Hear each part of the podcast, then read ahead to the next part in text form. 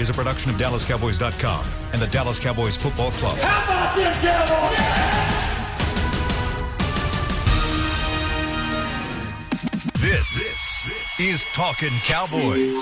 Streaming live from the Dallas Cowboys World Headquarters at the Star in Frisco. Handoff, Elliott plowing to the goal line. Barry, sacked by Lawrence. Prescott keeps it, and he bangs it in for the touchdown. And now your hosts, Isaiah Stanback, Heckma Harrison, Rob Phillips, and Kyle Youmans. It's another edition of Talking Cowboys this 2021 offseason presented by Geico, live and in person from inside the SWBC Mortgage Studios, except for, uh, oh, wait, we're not all live and in person because one of us is, uh, you know, just virtual again. Hey, hey, Isaiah, you, you, you're looking great down there. You're looking nice and sunny, and uh, you, you look fantastic. Look at that, freshly shaved. I mean, what are you doing? Where are you at? Yeah, yeah. Man, it's just a little family vacation. You know, just taking the family out. They just got out of school. You know, we got the season coming up, so I'm just you know a little quick little getaway so I can go ahead and recalibrate and get ready to get back to it. I'm impressed. If if I were doing that, I would not be doing the show today. for That's my hotel room. dedication. Yeah, I would. I would see you guys next Monday. That's dedication I- you know right what? there. You know what? Like hey, like Bane said, we're here for the people. God. Why? Why was that the reference? Why? Why did we have to go straight to Bane? and Batman? people. We're here for the people. We got to you know we got to have one a show at least. Yeah, it's fair. Uh, maybe not a Batman villain reference, but hey, uh, yeah, no, we, we appreciate your uh, we appreciate your dedication. And how about that for the listeners at home? You get to steer, still hear Isaiah Stanback, even though he's a little distant. We still have him in our hearts here at Talking Cowboys. But outside of Isaiah Stanback, we've got Rob Phillips, Heck my Harrison. I'm Kyle Youmans driving the bus here for the next hour as OTAs begin today here from the Star in Frisco. Now. We don't necessarily get a chance to watch any of these OTAs, at least today, because media availability is tomorrow, and it's raining outside here in Frisco, so there's no real look at the Cowboys team, anyways. So, OTAs on the horizon. We're going to kind of preview exactly. Hey, there's a good, good live look in outside. Great job, Chris Beam and Scott Purcell. For those of you watching, yeah, there's the Tostitos Championship Plaza as it is rainy and stormy, nasty outside. But inside, we get to talk about OTAs, and we're going to preview it coming up here in just a couple of minutes. But first, I wanted to ask you guys a question. I was asked this the other day uh, on the Blitz, and it's uh, it was a very interesting question to me. Caden Gates came up with the question, uh, and ultimately, it's who has the most pressure.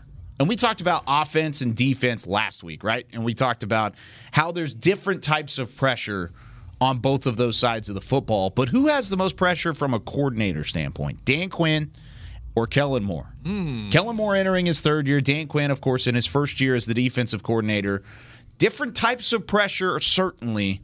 But Rob, if you had to put your finger on it and you had to select one of the two who has more pressure to succeed heading into, well, this up, upcoming offseason, this upcoming training camp, then preseason, then the season, who would you put it on? Dan Quinn, Easy? easy.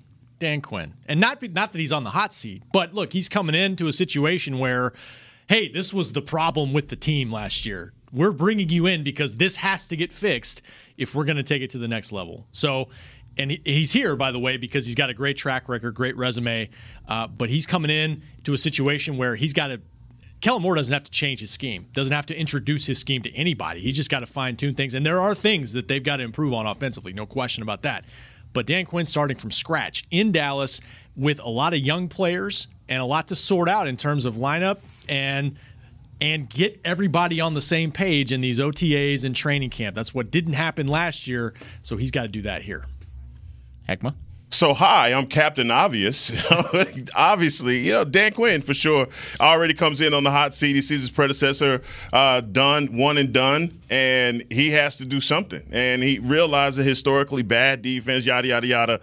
You got to get right the ship. Right, but if you want to talk about someone that should be should feel a little bit of pressure, I would say it's Kellen Moore as well. I, I mean, even though the offense was middle of the road, 14th in the league, still he realizes with all the built-in excuses from offensive line to Dak going down, that if he had all of his horses in his stable, that they would definitely I'm just going to say top 10, top five offense, and maybe that could have catapulted you to a playoff run. But yes, obviously it's Dan Quinn because of all the things that he has to fix, but doesn't mean that Kellen Moore doesn't have a little bit of uh, heat on his back pockets as well. So I'm going to let Isaiah answer first, and then I'm going to tell Heckma why that's a coward answer. Heck, or Isaiah, what do you think? Is it Dan Dan Quinn or Kellen Moore in terms of the total pressure that's on them?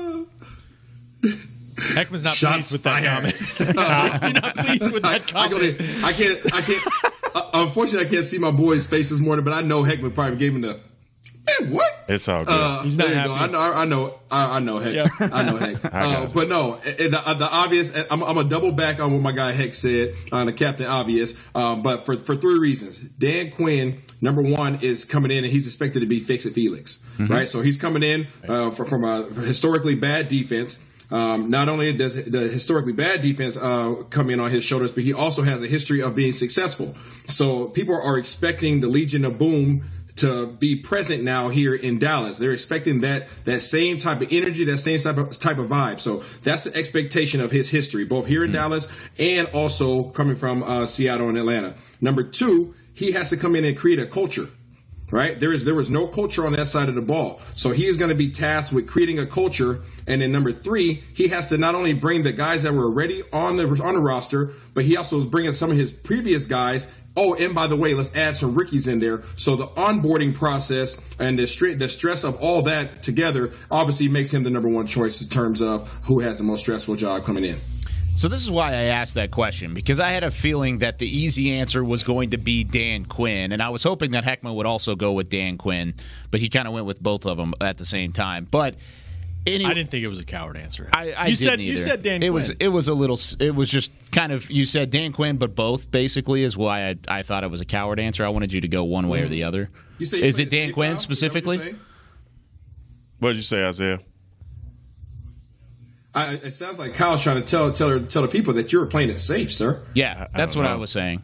I, I, want mean, you to choose a side, and I want you to be 100 percent certain. I mean, it's, it's heat on both of them. What are you talking about? You go six Okay. and ten. You you don't have the success that you want. Your offense is abysmal. Also, with your defense, they get all of the heat on them because they're historically bad. But because of the quarterback carousel and your offense being dysfunctional, um, just put them both in the pot. One person doesn't miss heat over another one, Kyle. Okay. So don't start no sh. Won't be no it this morning. No, that's fair. Okay, so Yes. basically, the reason why I asked this question is because the easy answer is always going to be Dan Quinn, right?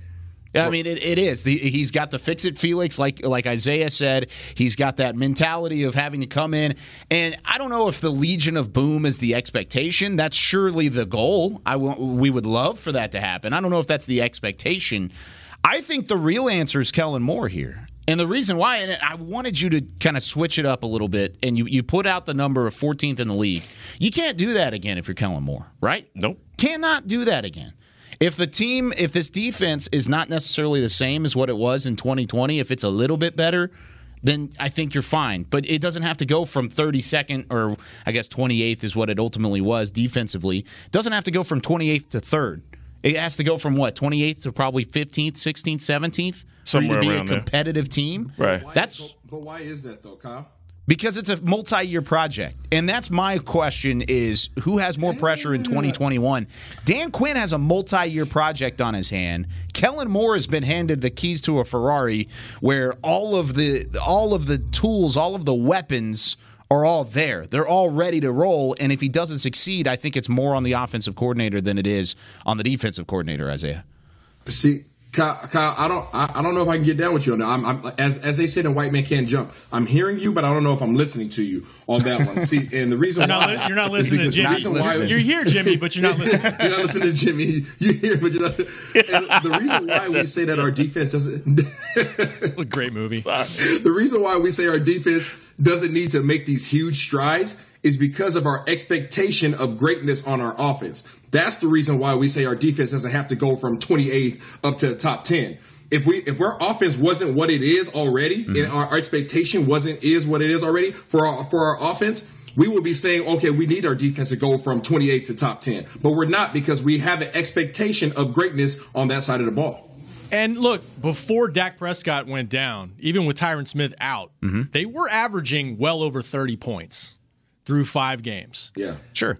Now, is it perfect? Had to, though. It's not. Yeah, they had to. And and by the way, like that one in what was it? Were they one and four, two and three start, two and Two three and start? three, almost one and four. Don't put that all on the defense because Zeke was fumbling the ball, Mm-hmm. Dak was fumbling the ball. There were some picks, there were some mistakes that were handing the ball back to the opponents and, and making things harder on the other on the on the defense here. But they showed they could pile up yards and points. They need to get off to better starts.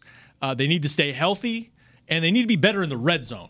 Red zone has been a problem for really as long as Kellen Moore's been here, and I know you know he kind of chuckles about it when he gets asked about it.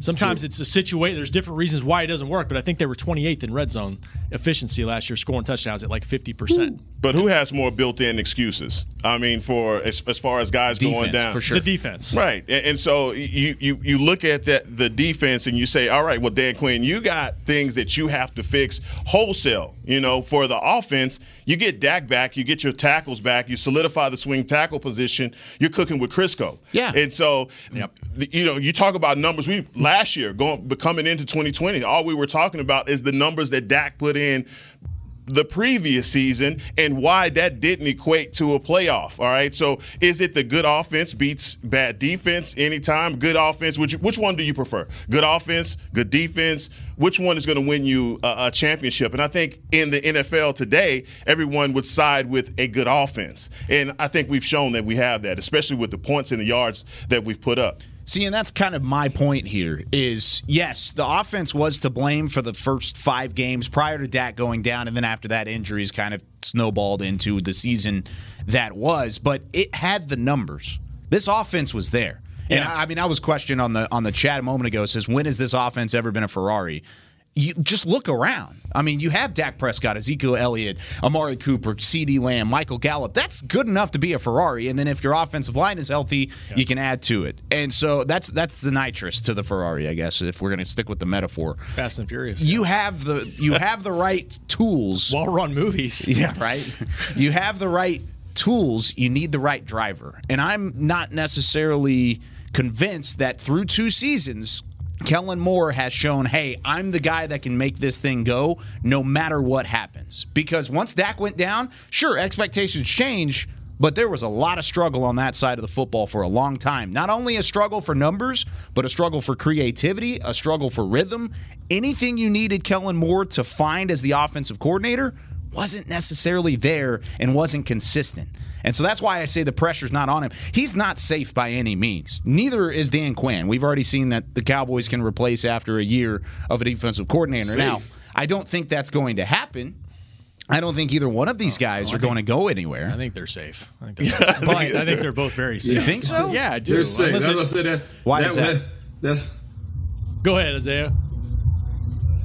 No, I mean, I was I was questioning the, the usage. I know he has a huge vocabulary, but the word "safe" right there, I was kind of questioning it because both of these guys are locked in, loaded for at least a couple years. Uh, Dan Quinn's obviously he can come in and do the he can have the worst defense in the league, and he's still going to be there the following season. Uh, you start looking at you know Is on he, the other side of the ball, and we're gonna, uh, yeah, absolutely. We said that Uh, about yeah, not Mike Nolan last year, I'm pretty sure. No, no, no, no. Nobody ever said that about Mike Nolan. Okay. Mike Nolan doesn't. Mike Nolan was expected to come in and and, con, and contribute and try to turn this thing around. Uh, but I don't think when you compare the expectation levels of Quinn and Nolan, I don't even think they're in the same ballpark. I, I just honestly, I really don't. Uh, and then, you know, Mike Nolan didn't, didn't bring his whole his whole defense with him either, seemingly. So I, I think that you know the expe- expectation of Quinn. Uh, I think they're both locked in, but Quinn has a lot on him, and I don't disagree with you. Um, you know, in, in terms of in terms of on the offense side of the ball, that he has a lot of pressure on him as well. But if you think about it, how many games have we had with a experienced CeeDee Lamb, a healthy offensive line, and our full three wide receivers and Dak Prescott all healthy at the same time? Hasn't happened yet. Yeah. It hasn't happened. We haven't seen it. So that's why I say that there's less pressure on that side because guess what? No matter you could hand the ball off to either one of those guys and somebody's gonna shoot. You can hand it off to Lyle Collins and he's gonna do something with the ball. As long as we have a, a healthy, a healthy offense, we're gonna be good. You remember when uh, in 2016 when yeah, I, ca- I, it's, there's a party out there, Isaiah. Yeah, Isaiah, you I get know that bumping. oh goodness. Do you remember in 2016 at, at training camp when uh, Romo got hurt and there was a press conference and they were asking the Joneses what to do now at quarterback, and would they would they be interested in Nick Foles possibly? And and Kellen Moore, er, he, Jerry had the famous line, "We like more, we like more." Yeah. And it turned out they also liked Dak Prescott because that's what happened. Sure, He- yeah. Moore got hurt a few days later and then became the Dak Prescott show, and hit, and and then the rest is history. But they love Kellen Moore now. They don't just don't, they don't just like him; they love him. Mm-hmm. I, I think you talk about bright offensive minds around the league. Who's trying to find the next Sean McVay? They think he's got that type of ability. Hmm. So I don't think he's going anywhere in Yeah. terms of play calling. and proved it on January 2nd of this year by extending his contract. Yes. You know, when all of the whispers and everything was going on about him possibly moving to being the Boise head coach, it, they said, ah, ah, ah, shut that down real quick. Let's go ahead and get this extension out because of a good point. You know, because of what he's done in this offense. Look, guys, putting all of this together is what Kellen Moore is charged with. You know, let's get put this offense together and have the rhythm that we expect. Last year, man, let's just call it a one-off with having four different quarterbacks starting. Yep. Uh, it's really hard to get any continuity, synergy between any any of your lineups that you put in. I think if we go back over the season, maybe the Pittsburgh game, a loss, was probably the first time that we saw the offense look anything similar to an NFL offense because look, man, with DiNucci, with a lot of the other guys that were in there, they just didn't have that rhythm. So the offseason right now, OTAs is paramount for the su- success for both of these.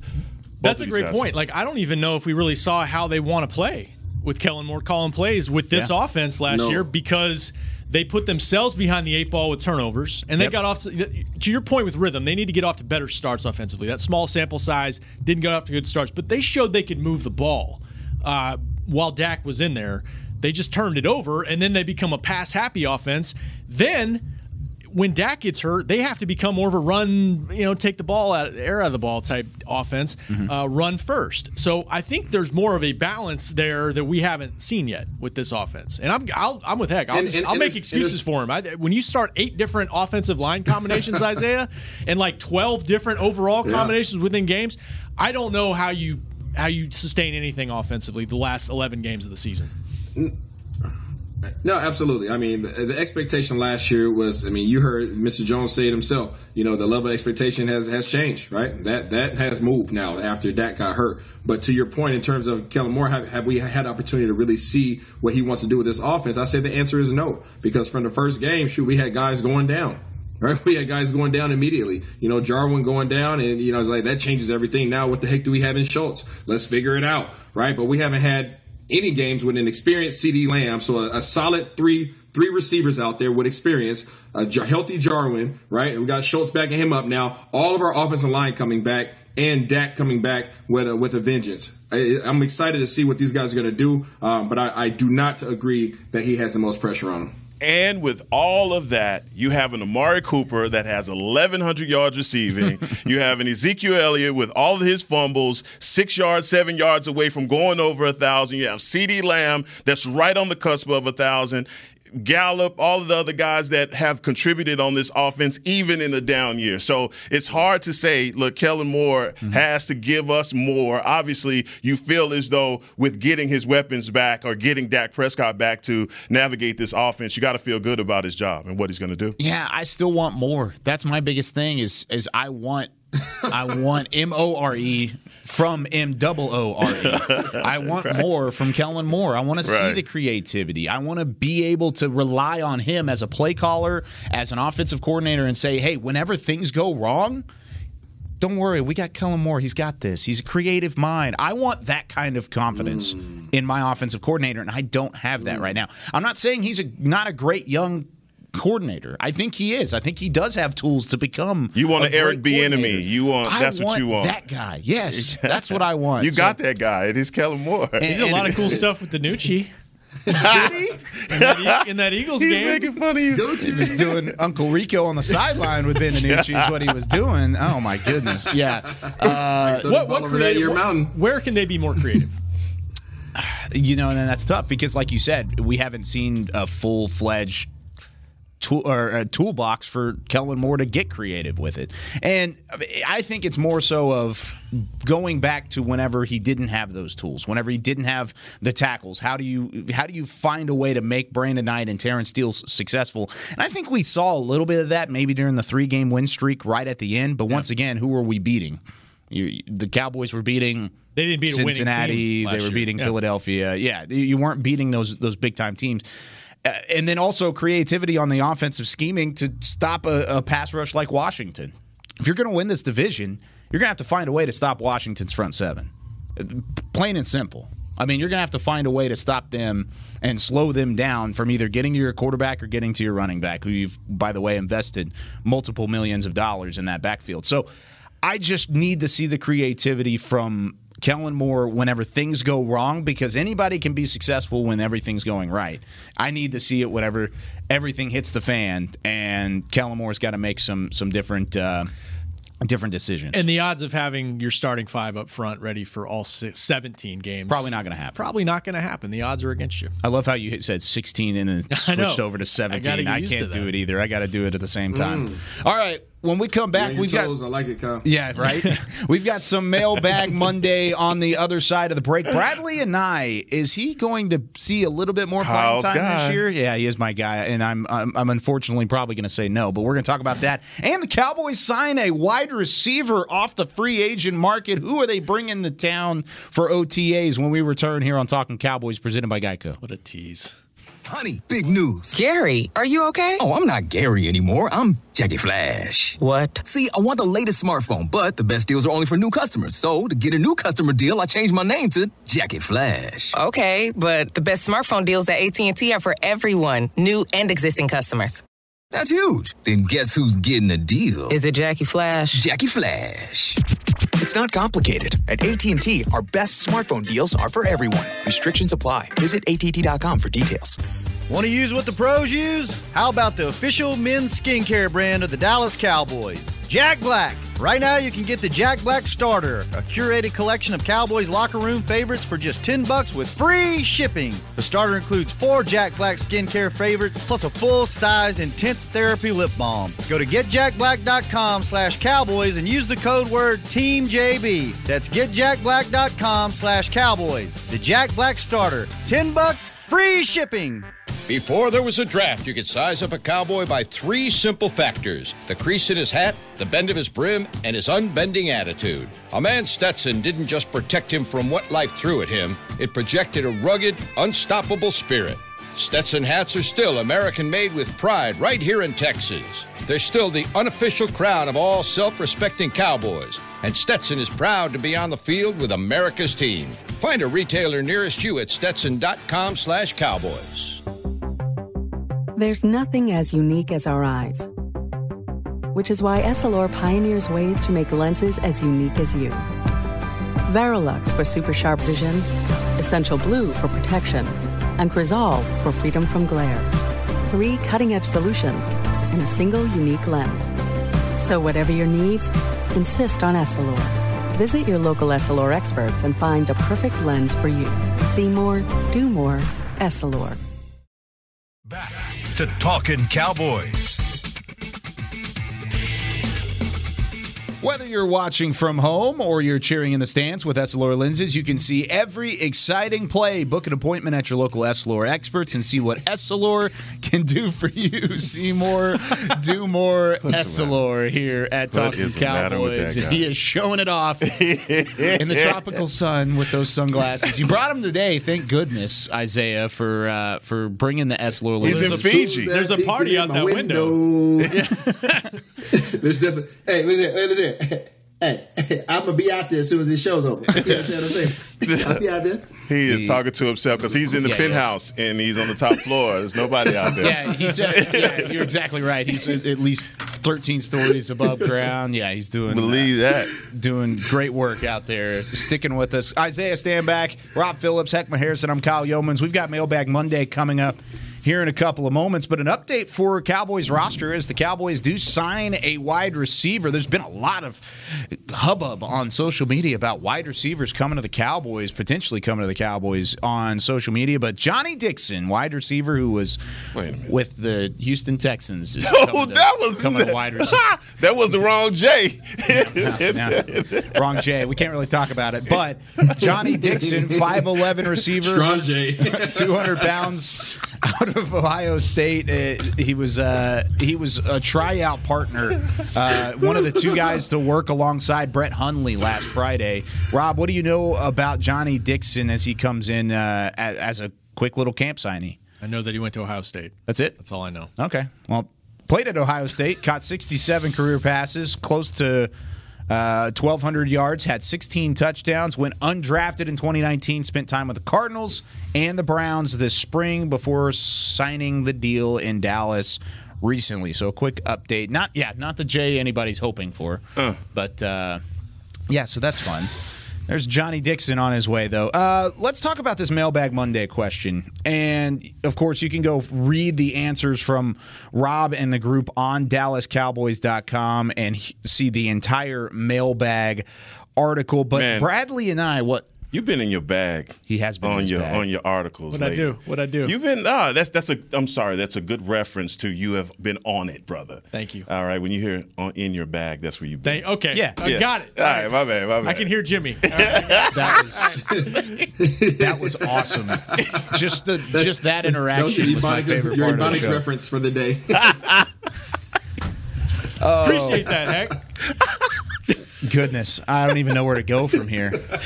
Is is there a chance we may see Bradlee Anae anywhere but the bench this upcoming season? Seems like he was in high regard when he was drafted, but he never got any playing time. That was from Larry Shoemaker from Wichita Falls, Texas, greatest Wichita place on God's green earth.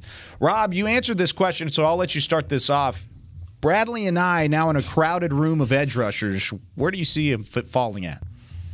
I don't know. It's going to be tough. I mean, I, I- think if you just look at his measurables, and we talked, I mean, we've talked more about arm length in the last two weeks with football players than I ever have in my life.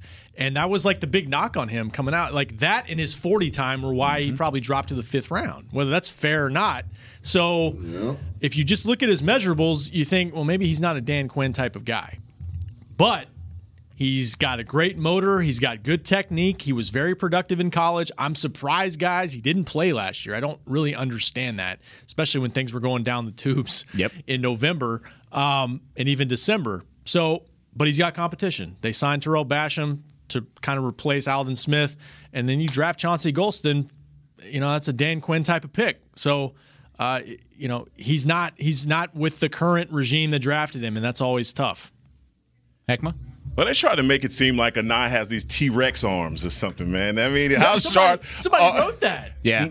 Are you serious? Yeah, John Owning uh, of Dallas Morning News. He does great work. Super that's, work. That's what he wrote about him when he got drafted. He did right about Tiny it. little T Rex arms. I think I DM'd him afterwards too. and Wow. talked about it because Uh, well, Bradlee's my guy. Well, that is that's so that's hard. But I will say this, you know, as far as the competition in that room, I think you know there are no Dan Quinn guys. It, can you make plays? Can you get to the ball? That's all he cares about. And look, I, I feel like it, as far as the measurables are concerned, all of these guys are going to get a fair shot to plead their case for what they can do during season. Uh, a lot of it's going to come down also to special teams. Yes. How many of these guys can get those special teams rep? If you can't, then that's going to keep you from making the 53 and actually getting on the field. So, look, I, I don't. look, there's a there's so much to be made of the measurables and who's a Dan Quinn guy and who isn't. I don't believe in that. It's the same thing with Francis Bernard and him being a shorter guy in the linebacker room. Will he make an impact as well with the linebacker room being as crowded as it is? I think because his ability to get on the field and special teams, it makes him a viable option as well. That's fair. That's fair. Isaiah? Uh, there is a such thing as being a Dan Quinn or any other coach guy. Uh, I, I'll throw that out there. But it really, in terms of Dan Quinn and me understanding who he is as a coach and as a person, you can become his guy if you come in, give 100% effort, and do exactly what you're coached to do. It's, it's real simple. Can you be somebody that you, that he depends on, and can he be somebody? Can you be somebody that he depends on to go 100 percent every time you, every time you touch the field, whether that's one play or whether that's uh, 70 plays a game? It doesn't matter. He wants you to be dependable, and that's what he's looking for. High energy, dependable guys. Um, but it's going to be very difficult for Bradlee Anae to make this team. I mean, just call it is it is what it is. I think all the guys at that position, except for the high end guys, the D laws and uh, of this world, they're all going to be rotational players. I think this this defensive line is going to be uh, a carousel. I think it's going to be guys going in and out. One play you see a guy, you know, might be in for one play, might be in for two plays. I don't think there's going to be too many guys that are out there for three plays, three straight downs, or you know, a, a one series and it comes back another series to be the, the starter out there. So, um, you know, to Heckman's point, special teams when you're a guy like him. What can you contribute on, on in that in that third of the game? So you guys got to think about it. There's, there's offense, there's defense, and there's special teams. But special teams, you have kickoff, kickoff return, punt, punt return, field goal, field goal block. That's what you have, right? So you have six different areas that you can affect the game versus just the one on defense. So when everybody, when we're talking about special teams, people out there need to understand there's a, there's a, in a in a big way you can really earn your spot on this team. Don't forget about Dorance Armstrong too in that, Yeah. that rotation because Jerry, I, I was like a streak on the fan during last season. Like he would mention Dorance Armstrong every time, and uh, and to and to y'all's point, I, he's become uh, kind of a favorite, I think, of John Fassel on special teams. Yeah. So I think he's got a spot unless you know something happens, but. Um, it's gonna be tough. Sorry, And sorry I- to break it to you, KY. I know, and and I I think that's one of the reasons why Francis Bernard has a, ch- a shot at still making the team, even though he was undrafted last year and and saw minimal playing time on defense. His impact on special teams, Yeah. and, and he played a, a decent amount of special teams last year. One more thing on that though, because I'm with Isaiah. Like I do think coaches have their guys, right? Uh, But and, and not to say that you can't become a Dan Quinn guy, but I'm curious, like a like a Jourdan Lewis. You know, all we've been talking about is big, long, rangy corners. That's what Dan Quinn wants. That's what Kris Richard wanted when he was here. Yeah. So is that how's that going to affect a Jourdan Lewis because he's a he's a competitive, edgy type player. That's what they need on defense. Mm-hmm. Talk about culture, but he doesn't fit that mold. So like it's it's kind of the same thing. What's what's his role going to be? I think he's going to play, but but he doesn't Yeah, fit the measurable side of it. You know. You talked about the the competitiveness, the edginess, and I think that's what this team need. When Yeah. you when uh, Isaiah talks about Dan Quinn and his responsibility of building culture, I think you have to build it with guys like that. That's why your draft class is comprised of guys that have that competitive edginess to them, and we know Jourdan Lewis is that. So you sign a guy like him to you know renegotiate. He gets a new deal because of what he brings to the table. I don't see him as a, a carryover uh, sort of a guy on defense. I think he, you know, what he can give you from the slot. But I don't see, I don't think Jourdan Lewis sees himself as a slot corner. I think he sees himself as one of the top dogs, a guy that can play on the outside as well. So, I mean, that's that's why OTAs is so important, just to allow these guys to compete and give their case for where they're going to be uh, in the fall. Yeah, and going back to Bradlee Anae, I'm looking at some of his draft stuff. I mean, he had shorter arms than the defensive tackle class that the Cowboys brought in last year and this Mm. year, and he's an edge rusher. Mm. So I mean, it's not necessarily T Rex arms, but 32 and a and an eighth is what he was measured at at the combine last year, and I mean that's shorter than every defensive lineman pretty much on the roster right now. I I mean, as as a guy that has looked Yeah, at that's- maybe, that's- well, go for it, Isaiah. I was going to say, I mean, I know a lot's made of the arm length, and that's always great to have if you have it. But at the end of the day, defensive ends, you're looking for explosiveness. You're either looking mm-hmm. for extreme size and power, or you're just looking for explosiveness, right? So if you if you lack both, that's when you're in a, in a kind of a pickle, right? So we obviously know that Bradlee Anae is not the largest man in the world, No. um, in terms of for his position. So that that's against him, right? Now you have to look at the explosiveness. Well, we've seen him on film get off the ball, but will we classify him as explosive? So those are the things that he needed to work on over this past season, and hopefully this offseason they'll put him in a better position to compete. Because if you don't have the size, then you're just you're just a guy, and I mean, and he can't be in in in that, in that category. He can't be. And he maybe will be one of those super benefited players from having a full offseason finally. Because last year, you think about the rookie class, didn't have that offseason. We can kind of harp on that as much as we want. at some point it becomes a little bit of an excuse. But, but for a guy like Bradlee Anae, who needed the reps, who needed to show exactly what he had because of his explosiveness and the lack of measurables, he's a guy I think could benefit from things like OTAs and and, and, Oh, yeah. and, and things like that this upcoming season. If he's not going to make the roster, I think it'll be one of those final cuts. He's going to play through the whole preseason. He'll be there for qu- quite some time. I think there's a chance he does, but man, bringing in guys like Chauncey Golston and Tarell Basham, and of course Dorance Armstrong already being there, Randy Gregory and his emergence, uh, it, it's going to make things really tough. I mean, that was already what I just named five guys outside of Bradlee Anae, That and then you've also got right side. Tank. Yeah, So. I mean, you, you've got uh, you've got six guys there as edge rushers, and usually you only what carry six or seven. So he's on that borderline of making the team. I want him to make the team because I want to see what he's got, but that's something else uh, to look for here this offseason. So we also didn't get the hit on this last week because we were so wrapped up in rookie minicamp and the excitement of finally seeing a little bit of football. But the NFL schedule is released, and for those who listen to our show exclusively, we haven't actually got to talk about the schedule. We didn't a whole lot. We have the official dates now of the preseason games. It starts off with Pittsburgh in Canton, Ohio, a makeup, as I should say, of the Hall of Fame game that was August 5th. It was scheduled for August 6th of 2020, but now we will play it on August 5th this year. That's going to be a fun one, Heckma. Steelers, Cowboys to kick off the 2021 season, hopefully in front of stand, uh, fans in the stands up in Canton. Man, if it's anything like the NBA, the NBA is rocking right now with fans in the stands. So Yeah. I can't wait. I was watching yesterday the Knicks at the MSG. Garden. Yeah, man. I mean, they were rocking it. Uh, You you see the difference that having fans in the stands make for the overall vibe and output in a basketball game. So I'm excited to see stands back in the in the in the fans in the stands uh, again. but you know, this team is actually getting ready. These guys are getting ready for a season, right? I mean, this what you do with the Bradlee Anaes and guys like that. What are you doing against TB12 on Thursday night? That's mm. that's what you got to get ready mm. for. And so much of this is going to surround finding your playmakers, getting your guys. Tampa Bay, the Chargers, the Eagles, the Panthers, the Giants. I mean, this is what you're building your team for, and it starts right now. So whether guys like Bradlee Anae are finally make the 53 and, and contribute, it's going to be because they are making plays in the preseason. And there's is there is a look at our top five games if you're watching this podcast, but we'll run it down. Tampa Bay Thursday night football to kick off the season, week two. I think that's a sneaky, sneaky game, and we're going to have a lot of conversations about that Chargers game week two because I, because of week one being as volatile as it is on Thursday night football against the defending champions. I think that week two game against the Chargers is going to be a pivot point coming up here in the next couple of months of talk. How, how do you feel about that first game?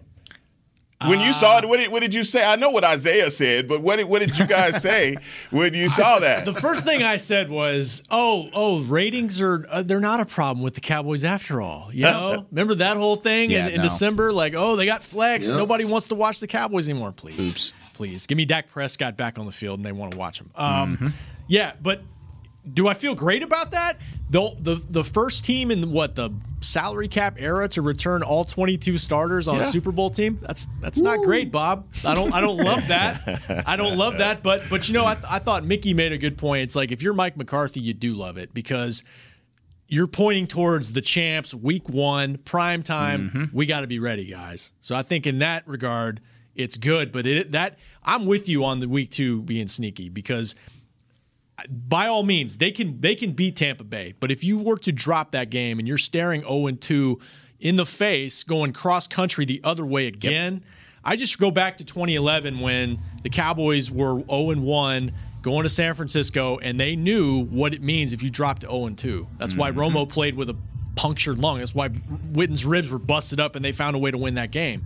So that's it, there's a lot of weird stuff on this schedule. Yeah, yeah, it it definitely is. And if uh, if you lose week one, you're expected to lose week one, right? You're playing up against the defending champion. that? I don't know I'm about just that. saying- Who I'm- says no, no, no, that? I'm just saying no, if you no, no, were to lose from a national standpoint, let's not. I'm not. I don't put on a helmet, so I can say whatever I want.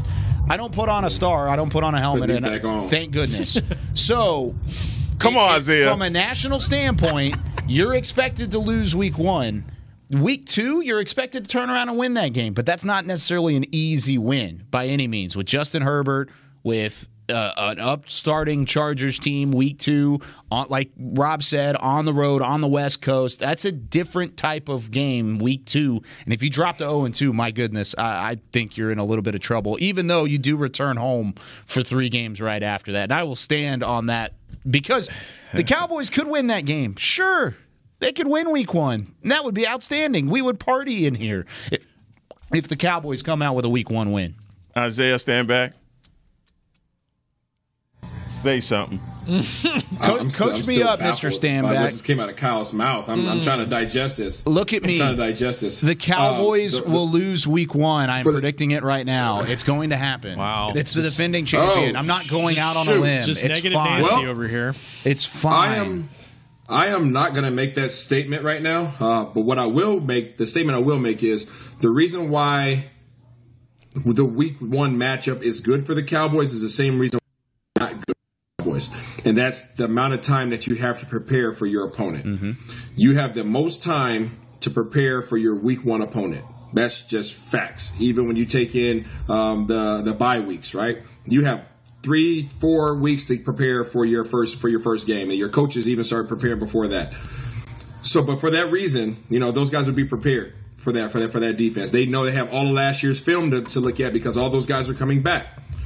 But for those same reasons, TB12 has that same amount of time to prepare for for your guys, uh, for your defense, you know, fans out there. And you know, obviously Quinn, Quinn has some film that they can go back and watch. Um, but the personnel and how he plans on utilizing it, you know, gives the Cowboys a little bit of an edge, gives them a little bit of an advantage over TB12 because for the first half they're going to be trying to figure us out versus we're going to already know what they're doing. Right. For the most part, they always have their tweaks. But uh, for the most part, they're going to settle into who they are versus versus the Cowboys. They don't know what the heck we're bringing, at least in all three facets of the game. So I'll say that week two matchup dangerous. Week three matchup dangerous.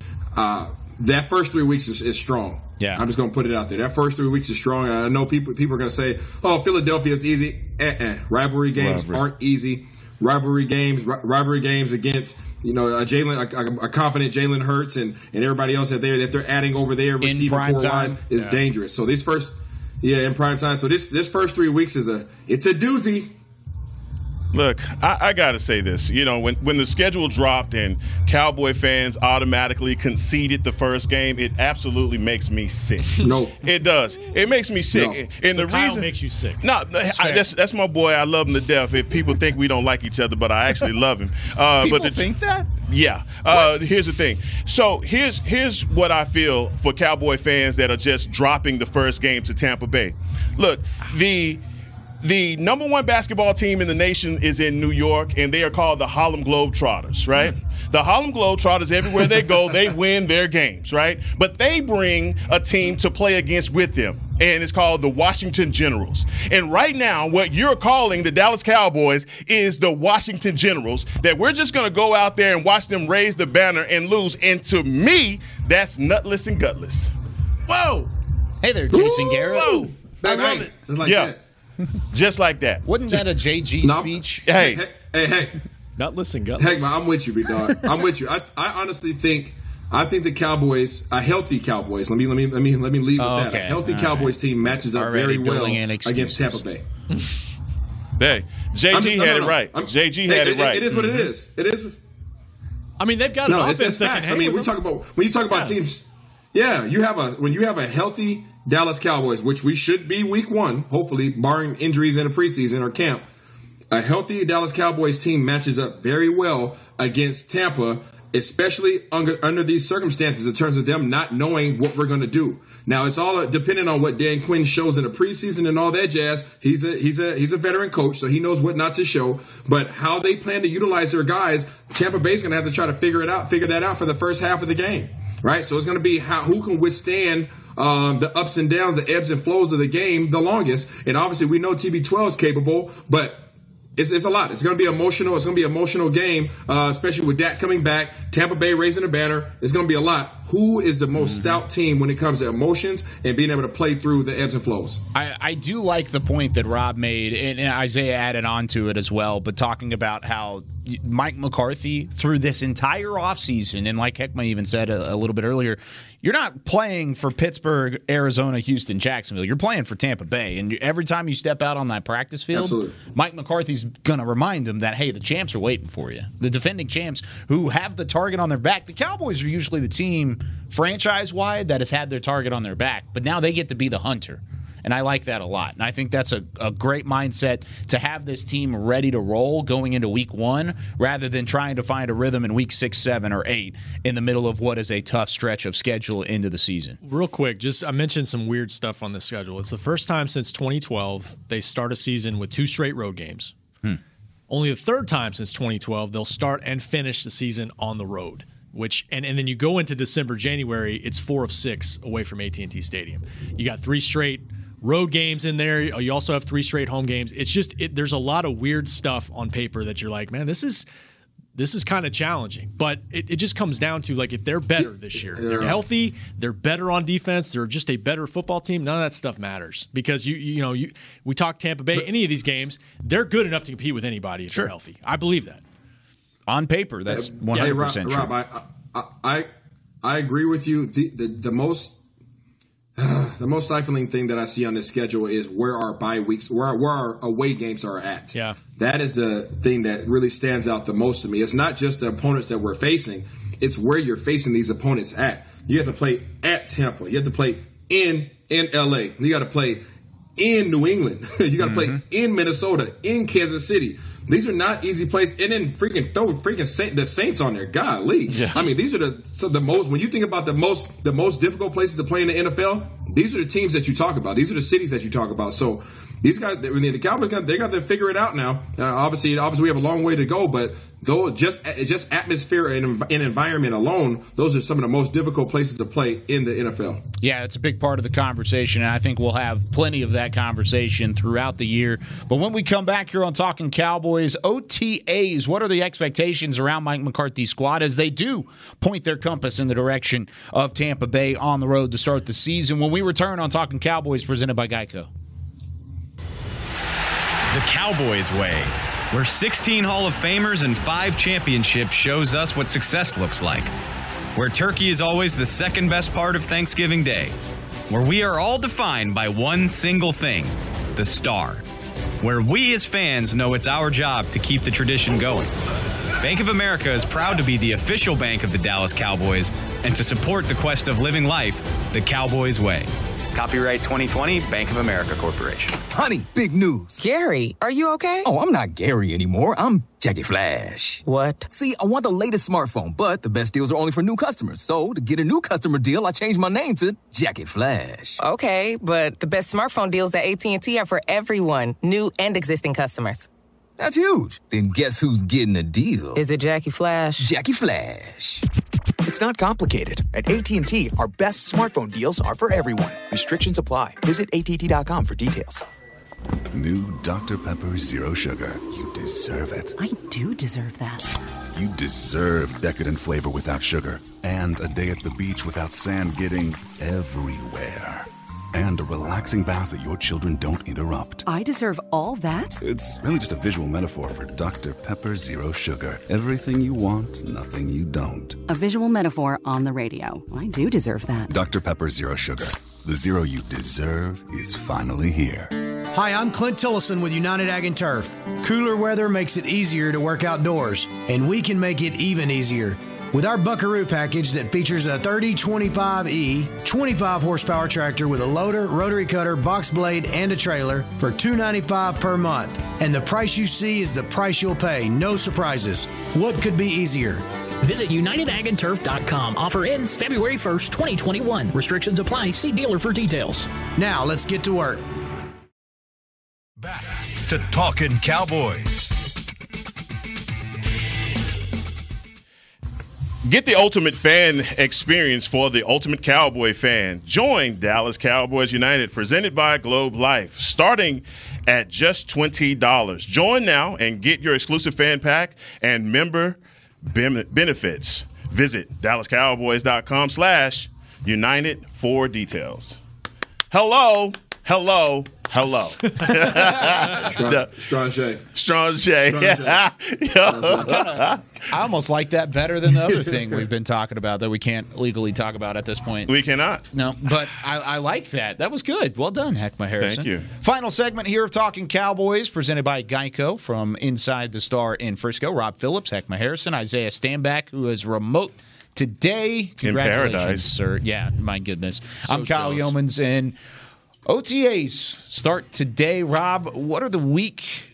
What what do the weeks ahead look like for the Cowboys? Because they're on the field today. It will be inside inside the Ford Center, but I mean a lot of practice, a lot of lead in here in the next couple of weeks. Yeah, so they've got six OTAs scheduled over the next three weeks, including um, a, a- what three this week, or maybe is it two? Oh, it's two this week, two this week, two next week, two the week after, followed by the mandatory mini camp with everybody June eighth through the tenth, and you know coaches can have up to ten.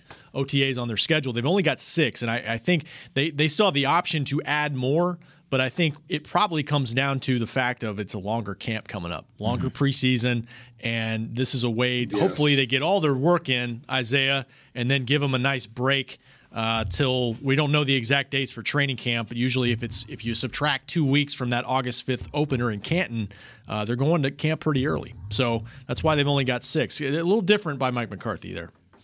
So, Isaiah, just from a player standpoint, how much of a difference would that make taking four practices out of the the equation? I mean, it, uh, it may not end up being four full practices. It could end up being just three or two that they don't end up using because, like Rob said, they can still add on some more OTAs. But how much of a difference does that make, especially when the preseason's on the horizon?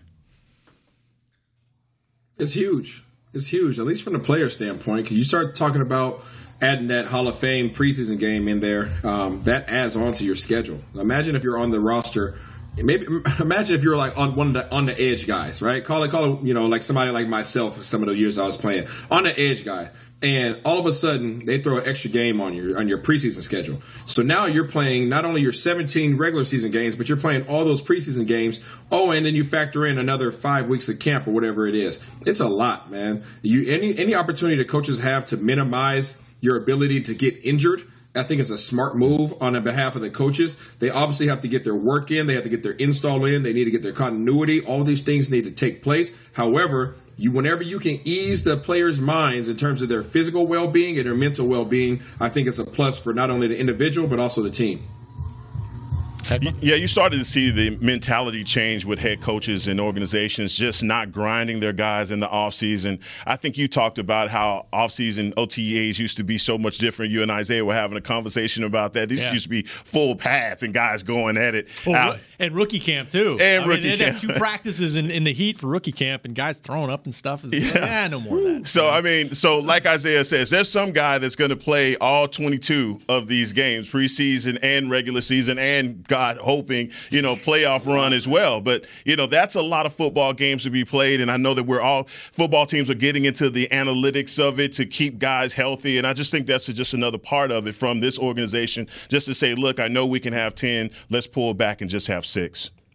What are some of the goals, Rob, of this team throughout OTAs to try and find footing into what will be a longer training camp? Uh, besides health, and and you guys just hit on that. You just don't want to get anybody hurt. Sean Lee tearing his ACL in 2014, I think it was the first mini camp or OTA.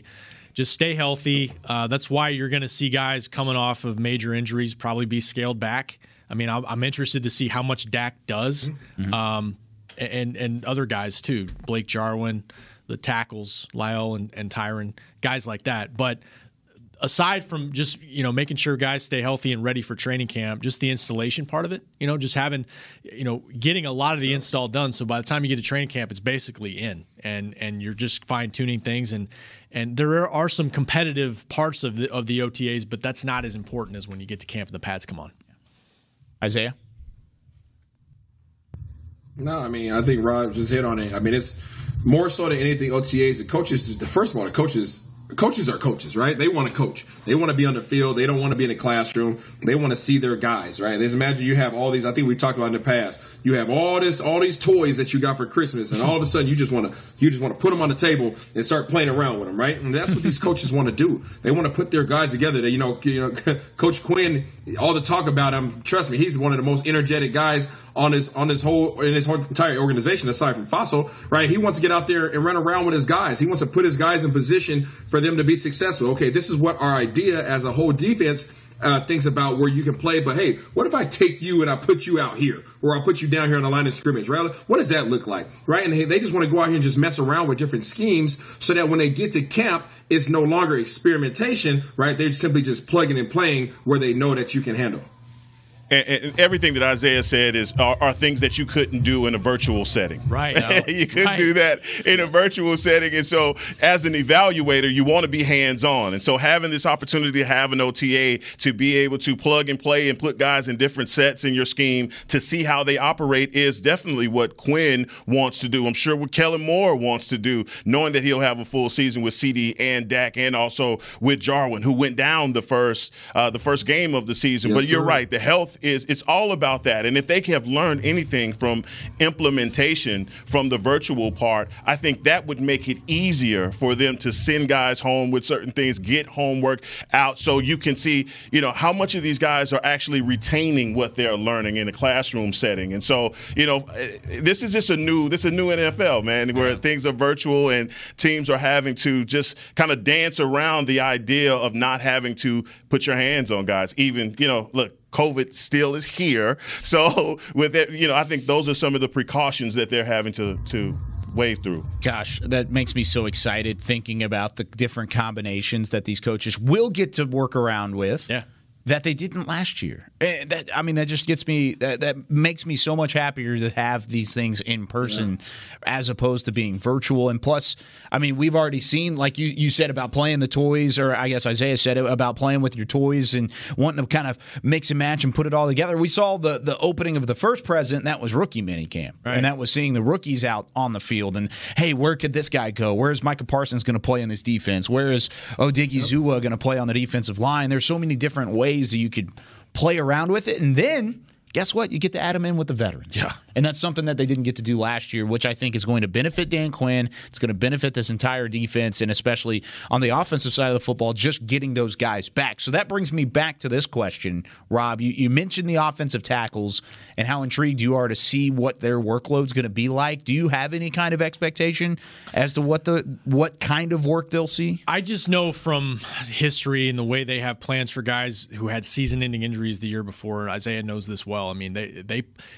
the staff points to training camp. I mean, they they just I, I'm I'm very curious. You know, I, I know Mike McCarthy was asked specifically about Dak recently, and he said, you know, he'll do most things. What is most things? I mean, is he going to take a bunch of team reps, or is he just kind of kind of continue his rehab plan and maybe do some individual stuff and, and get out there a little bit and get ready for Oxnard if we're going to Oxnard officially, uh, and, and worry about that. That's kind of what I would anticipate for guys that I, that we just talked about. I- Is not a full go type thing. Let's wait till we get to late July, whatever it is. Yeah. No, don't want any mishaps or boo boos with that ankle. No. Uh, No, so no. you know, No sit over boo-boos. there on the on the golf cart if you can. Um, you know, and, and you know they won't do that, but still, like, I mean, for all of these guys, it's just pivotal, uh, and especially at Tyron Smith. I mean, limiting him with the neck and making sure that he gets back. La'el with with the hip, that's important. I mean, we saw how those guys being down, how it affects us. But as far as my expectation for the guys in, in OTAs, I just want to see this linebacker group. I want to see how these guys operate together. Obviously, we won't see anything. Maybe we'll see something with scheme and how they're used, who's going to be at the mic and who's going to be at the wheel. Because I think it's very ironic how this whole thing with Michael Parsons has been flipped to be a Micah versus Jalen instead of Micah and Jalen. Eh, You know, how they both can be used together in concert to make this defense better. Jalen or Jerry mentioned he said compatible, compatible with the rookie camp when he was asked that very question. So in Jerry's mind, they can be play them together because Parsons, Swiss Army knife kind of thing. You know, Yeah. we'll see, we'll see. Isaiah?